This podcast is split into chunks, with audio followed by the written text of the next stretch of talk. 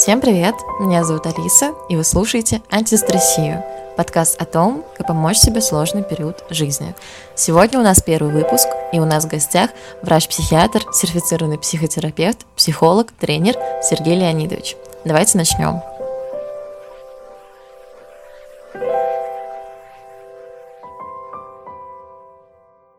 Здравствуйте еще раз. Да, здравствуй, Алиса.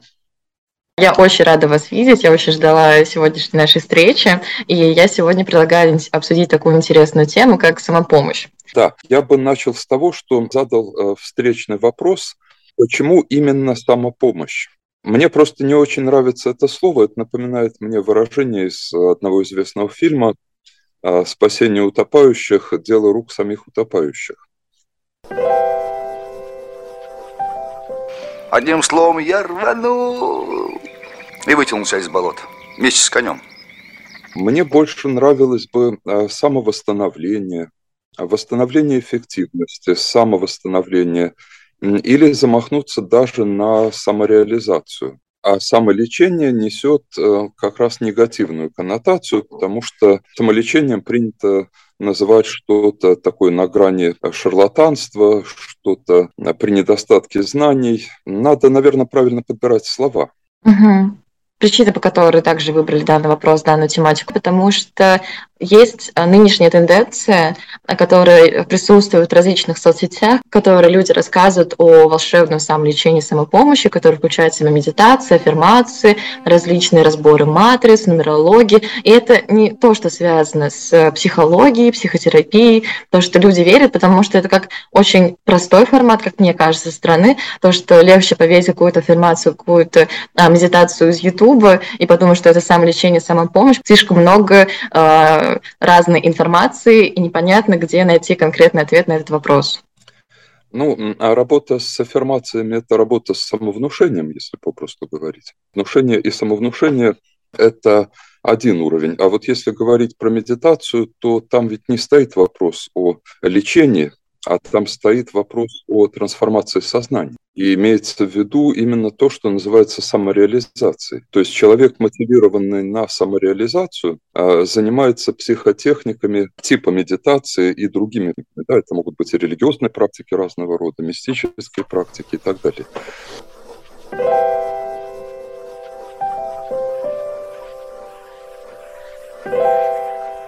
Хотелось бы спросить, а, как понять человеку, что у него действительно есть э, уже первоначальный этап формирования депрессии и как, как осознать этому человеку, что ему действительно нужно пойти к специалисту, потому что у многих происходит такой момент, что они, им кажется, что это скоро пройдет, что это закончится, а это и тянется, и тянется, и тянется, и они начинают находить какие-то причины, по которым не идти на терапию, потому что, ой, денег нету, ой, возможностей нету, ой, как я найду себе специалиста. То есть со стороны, как это можно а, адекватно оценить свое состояние, по какому как бы, уровню, по какой структуре это нужно нужно оценивать? Ну, если говорить о клинической депрессии, то э, человек, может быть, и хотел бы, но не может мотивироваться ничем.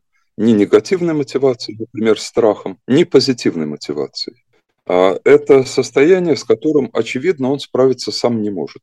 А в других случаях, когда речь идет просто о перепадах настроения, там, о снижении тонуса, можно попробовать обратиться к собственным ресурсам. И это, с одной стороны, доверие к себе, а с другой стороны, это опыт преодоления подобных состояний в прошлом. Это и есть ресурсы. Если такого опыта нет, то эксперимент непонятен. Это что-то новое. При доверии к себе человек на него пойдет. То есть он сможет оценить, э, а, действительно мне становится хуже, действительно у меня что-то происходит, либо это просто какой-то тяжелый период, с которым я могу сам справиться на основе предыдущего опыта. Получается, ну... Да, причем э, количество знаний э, особой роли не играет. А что играет? Эмоциональное? В первую очередь доверие к себе. А доверие к себе – это честный взгляд в себя, это открытость себе, а, это понимание того, как я устроен, либо догадка по этому поводу, либо опора на опыт. Если мне всегда удавалось выйти из состояния простуды, значит, это закреплено как позитивный опыт. И я рассчитываю, что это повторится. А если такого опыта не было, тогда появляется какой-то источник, например, какой-то авторитет. И говорит, вот я, например, обливаюсь холодной водой в таких случаях. Выйди на улицу, вылей на себя 40 ведер ледяной воды и поправишься. И при доверии это сработает. А можно еще такой вопрос, если сравнивать а, эмоциональное как-то самолечение и физическое самолечение. Есть ощущение того, что, ну, как кажется многим людям со стороны, что физические какие-то составляющие намного проще и легче вылечить, чем э, ментальная составляющая. Например, если ты болеешь ангиной, то ты можешь иногда даже не идти к врачу, а сам это вылечить, потому что на основе своего предыдущего опыта, как тебя лечили родители в детстве, ты можешь спокойно выздороветь. Играет ли это какую-то схожую роль с ментальным составляющим? То есть есть ощущение того, что также можешь сам себе помочь, а, заняться самолечением и выздороветь именно в эмоциональном, ментальном плане? Ну, э, трезвый взгляд в случае телесной болезни заключается в том, а, что мы считаем а, возможным для себя и своих собственных ресурсов, а зачем мы вынуждены обращаться куда-то вовне. А, допустим, врач больше может сделать для себя, зная свою анатомию, зная физиологию и прочие вещи. Он может более грамотно себе помочь. А есть ощущение того, что просто физически это проще оценить, чем ментально? Ну, то есть, знаешь, ты можешь логически посмотреть на это, чем как-то копаться внутрь себя, в глубину своего эмоционального сознания и оценивать такие моменты. А эмоциональное состояние – это тот набор состояний, в которых мы хотим находиться. А мы считаем, что что-то произошло, что-то не так, когда нам не удается достигать желаемых состояний. Ну, например, мы хотим жить в счастье, мы хотим радоваться, мы хотим жить э, в позитиве, в комфорте. Это не получается. Вот тогда возникает вопрос, а что произошло? Либо внешние условия не позволяют достичь этих состояний, либо что-то произошло внутри себя самого. Вот э, в этом, конечно, может помочь только специалист. Потому что человек обычно себя изнутри не видит. Как говорится, есть э, такие слепые пятна относительно себя. Эти слепые пятна создаются в результате того, что мы поддерживаем а, желаемый идеальный образ себя и стараемся о себе мыслить определенным образом и демонстрировать этот образ другим. А, поэтому а, на работу с этим образом работают всякие искажающие представления, Э, психологические защиты, которые маскируют какие-то вещи, которые заставляют нас не видеть какие-то вещи в самих себе, прятать от самих себя, потому что сталкиваться с ними болезненно. Чем с физической болью, да? Э, в общем, э, болезненно, эмоционально болезненно все, что вызывает чувство вины и стыда. Мы закрыты, поэтому мы закрыты от себя во многом. То есть можно сказать в этой ситуации, что человеку стоит обратиться к специалисту, и самолечение уже не поможет, когда какие-то болезненные темы касаются чувства вины, стыда, и когда образ э, вот этой какого-то идеального себя становится уже каким-то неадекватным в сравнении с тем, каким он может быть. Ну, то есть, когда человек очень сильно недостижимое состояние идеального себя, и чем больше он пытается к ним прикопаться, то в этот момент стоит задуматься о том, что, может, действительно стоит обратиться к специалисту, чем пытаться помочь себе а, медитациями, аффирмациями, какими-либо разборами судьбы, матрицы и всем подобным. То есть, может быть, проблема уже заключается в, в чем-то глубине, что ты не можешь увидеть, чем какие-то медитативные а, составляющие. Ну, именно специалист помогает клиенту столкнуться с самим собой, более честно посмотреть на самого себя. Именно для этого специалист нужен. Ну, так же, как и в случае медицины, э, Почему мы обращаемся за помощью? Потому что какой-то специалист видит в нас то, что мы не видим сами. Например, проводит диагностику. И потом может провести какие-то манипуляции, которые мы, опять же, не можем провести с собой сами ну, скажем, прооперировать самих себя. Получается, это можно так в этом плане сравнить, то, что некоторые какие-то внутренние глубинные элементы мы не можем сами вылечить, а, потому что мы не можем это адекватно оценить. Получается так, мы их просто не видим или видим их искаженно. Получается, тут э, играет роль когнитивные искажения. Да. И э, что касается собственного образа, он может быть сформирован неправильно с самого начала. Но если, опять же, вернуться к детству, то ребенку за него сначала формируют его образ. Он еще себя не знает, и опыта у него мало. И поэтому ему говорят, какой он.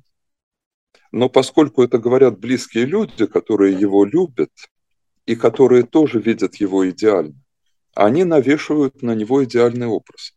Когда говорят, ты самый умный, ты самый хороший, ты самый добрый, ты будешь самым счастливым. Это уже проекция в будущее. И потом он вырастает, а это никуда не делось. Этому образу нужно соответствовать. И если этот образ совсем уж нереалистичен, то тогда приходится от него отказываться.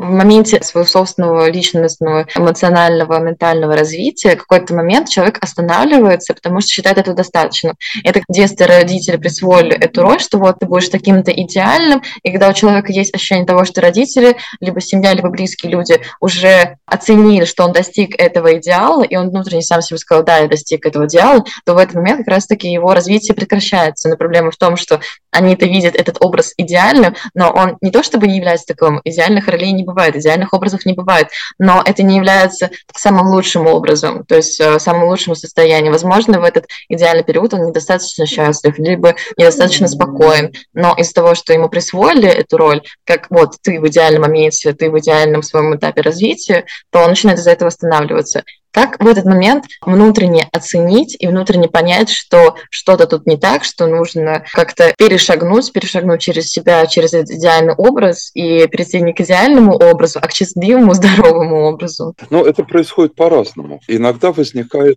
положительная мотивация через образцы. Вот мы смотрим, что какой-то человек, которого мы знаем, уважаем, что-то такое делает с собой и начинает очень быстро и интересно меняться. Интерес – это хорошая мотивация. Это один вариант. Второй вариант – страх. Если прекратить развитие, то будет что-то очень плохое. И это относится к совершенно разным областям. Вот, э, например, молодые люди ходят и говорят, ну вот я такой, как есть, я хочу, чтобы меня такого полюбили. Хорошо, но это ведь только первый этап. А что делать потом с любовью, они не знают. А любовь – это другие роли, это определенный труд, определенная работа. Любовь призывает к развитию. Если нет, тогда все это кончается рутиной. То есть проходит первая страсть, а дальше начинается рутина, болото. А в каком плане развития? То есть э, развитие как личности, развитие как эмоционального познания, что как я могу любить, кого я могу любить. Если раньше я любила только семью, близких, родных, родителей, то сейчас я должен полюбить, ну, не должен, а хочу полюбить вообще совершенно другого человека, с которым будут другие взаимоотношения, и как-то перейти в состояние не из ребенка к родителю, вот эти партнеры. То есть тут это какую большую часть роль играет? И именно человеческую либо эмоциональную? Я бы даже так сказал, что любовь э, или энергия, или сила, или какая-то способность – это приглашение к реализации. То есть это ресурс, который выходит на поверхность, который так или иначе ощущается, переживается, и он требует своего развития. Вот, например, если у человека в результате каких-нибудь практик или физиологических особенностей вдруг повышается уровень энергии, вот тогда встает вопрос, а куда эту энергию девать? Если ее не канализировать, то она приведет к неупорядоченности. То есть человек начинает хаотично действовать, хаотично думать, поведение будет неэффективным, и тревога будет нарастать. Потому что тревога нарастает от неупорядоченности, от хаоса, от непредсказуемости. Если у нас все предсказуемо, то тревога снижается. И мы, э, чтобы снижать собственную тревогу, делаем вид, что у нас все под контролем. Ну, уловка такая у всех. Сейчас пока все нормально, и мы проецируем это в будущее. Да, у нас все схвачено.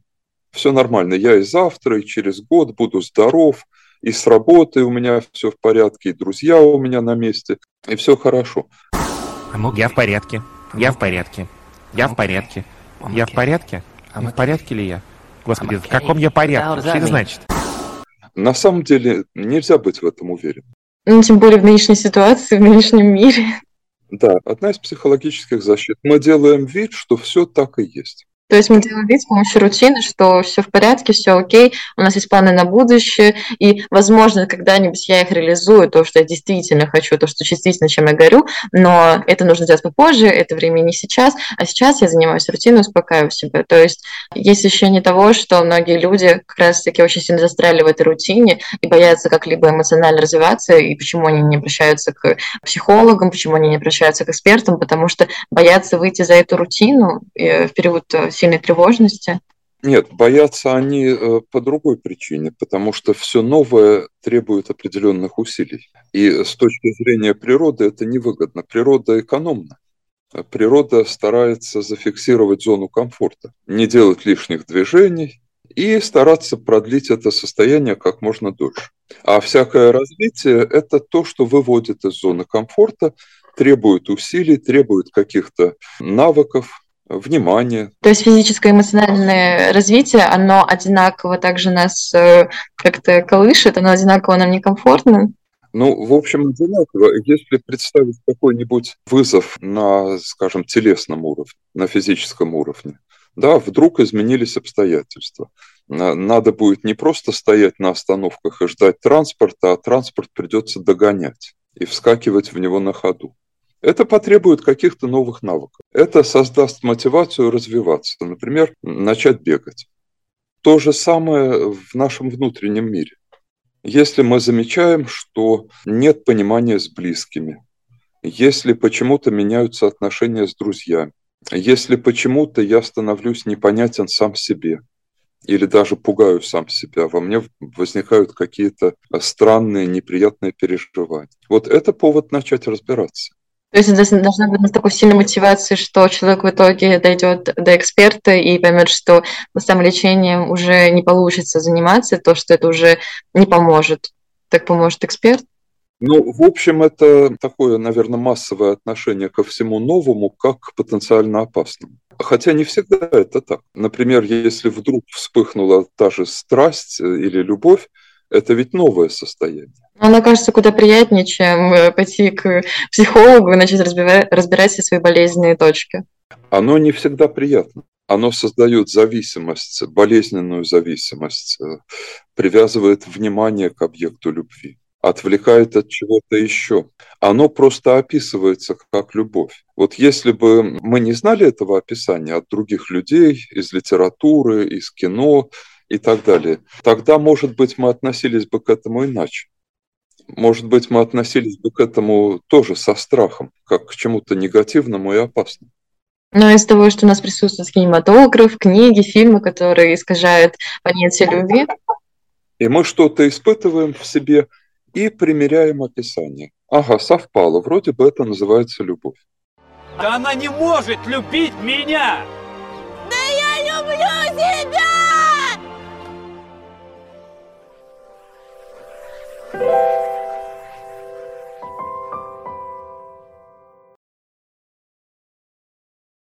Если как-то немножечко подытожить то, что мы э, сегодня говорили, хотелось бы задать, наверное, два таких окончательных вопроса. Первый вопрос — это самолечение. Получается, нужно, можно заниматься этим, можно как-то помочь самому себе в тот период, когда еще не возникает столь сильной тревоги, когда не переходит депрессивный эпизод, когда ты уже начинаешь понимать, что ты не можешь вывести э, сам себя из такого состояния, и то, что на основе предыдущего опыта ты не можешь найти подход для лечения лечения. И ты начинаешь уже обращаться к, получается, специалисту. Это чем отличается самолечение от э, работы с психологом, психотерапевтом.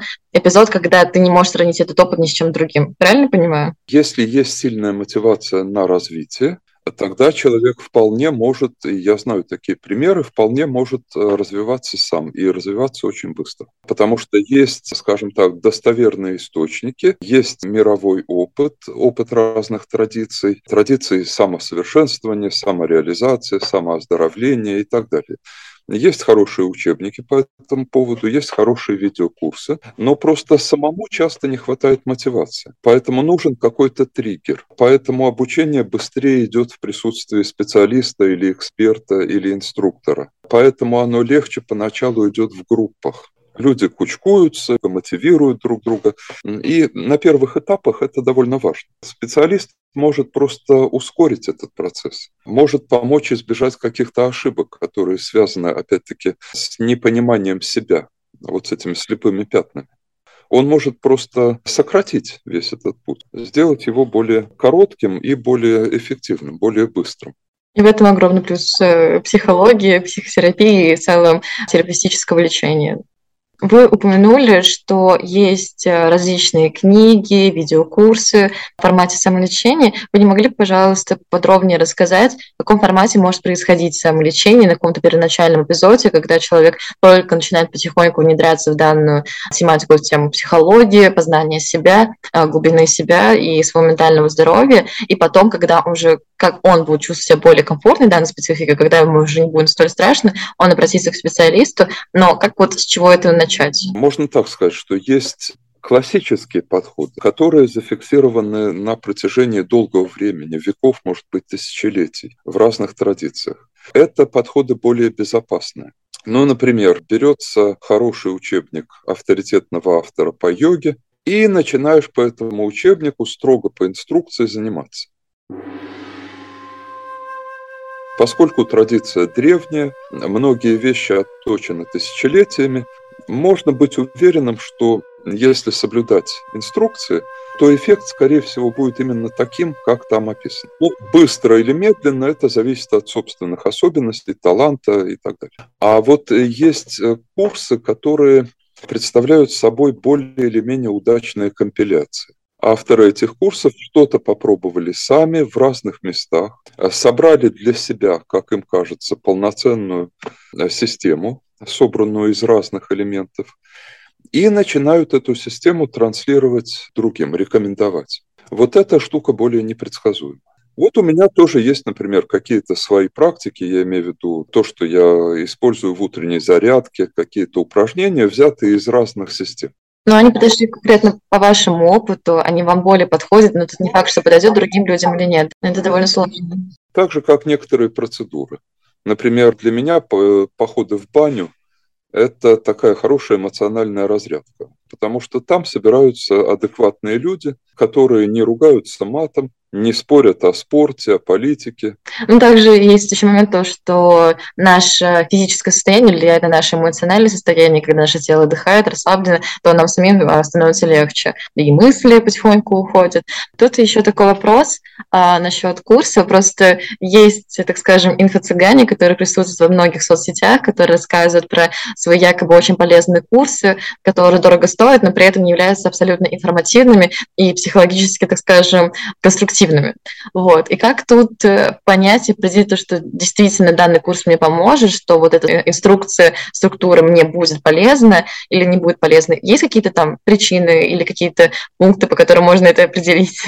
Ну, огромный опыт, с одной стороны, если он есть, он позволяет фильтровать эти сведения. Но не у всех есть огромный опыт. У некоторых есть хорошая интуиция, которая им говорит, мое или не мое. Это да. А еще у некоторых людей есть удача. То, что я говорю, это абсолютно не научно. Понятно, но тем не менее это жизненный опыт. И люди про себя это знают. Когда они описывают свою жизнь, они говорят, ну вот, кажется, у меня есть ангел-хранитель, кажется, я удачливый человек. Я где-то слышала такую фразу, то, что на самом деле наша интуиция, наша чуйка — это нами пережитый опыт, который просто неосознанно проявляется. Мы о нем даже не думаем, но почему-то что-то в нашей голове как-то так щелкает, и мы понимаем, что этот опыт мы когда-то переживали, и то, что мы его запомнили, запомнили ситуацию из этого случая. Возможно, это действительно так как-то, что человек, который был некий схожий опыт, либо кого-то запомнил его, либо кто-то рассказывал, он на основе этого может оценить. И на самом деле, наверное, это ужасный факт. Тот момент, что когда человек покупает какие-то инфо-цыганские курсы, или они действительно оказываются плохие, возможно, на основе этого есть положительный момент, что он в дальнейшем будет искать э, ту информацию, которая ему действительно пригодится. То есть на основе этого пережитого плохого опыта он найдет то, что ему действительно поможет, и тогда он уже подумает, что, наверное, мне стоит обратиться ну, к специалисту, чтобы не было, не было такого постоянного метания, самолечения, какого-то поиски чего-то, и уже прийти спокойный, проверенный всеми э, структуры лечения. Ну да, это очень загадочный вопрос, почему нам нравятся некоторые образцы, почему мы хотим кому-то подражать. Откуда это берется? да, каким образом это в нас заложено, что мы выбираем как свое определенные примеры, а другие примеры мы отвергаем. Но это относится к интуиции, конечно. У нас немного заканчивается время. На самом деле, вам безумно благодарна. Это был максимально интересный и информативный диалог. Да. Наметили вопросы, которые можно продолжать. Их много. Можно это дальше развернуть и обсудить, но при этом а, большое вам спасибо за то, что вы приняли в этом участие. Надеюсь, что это было полезно. Всех благ.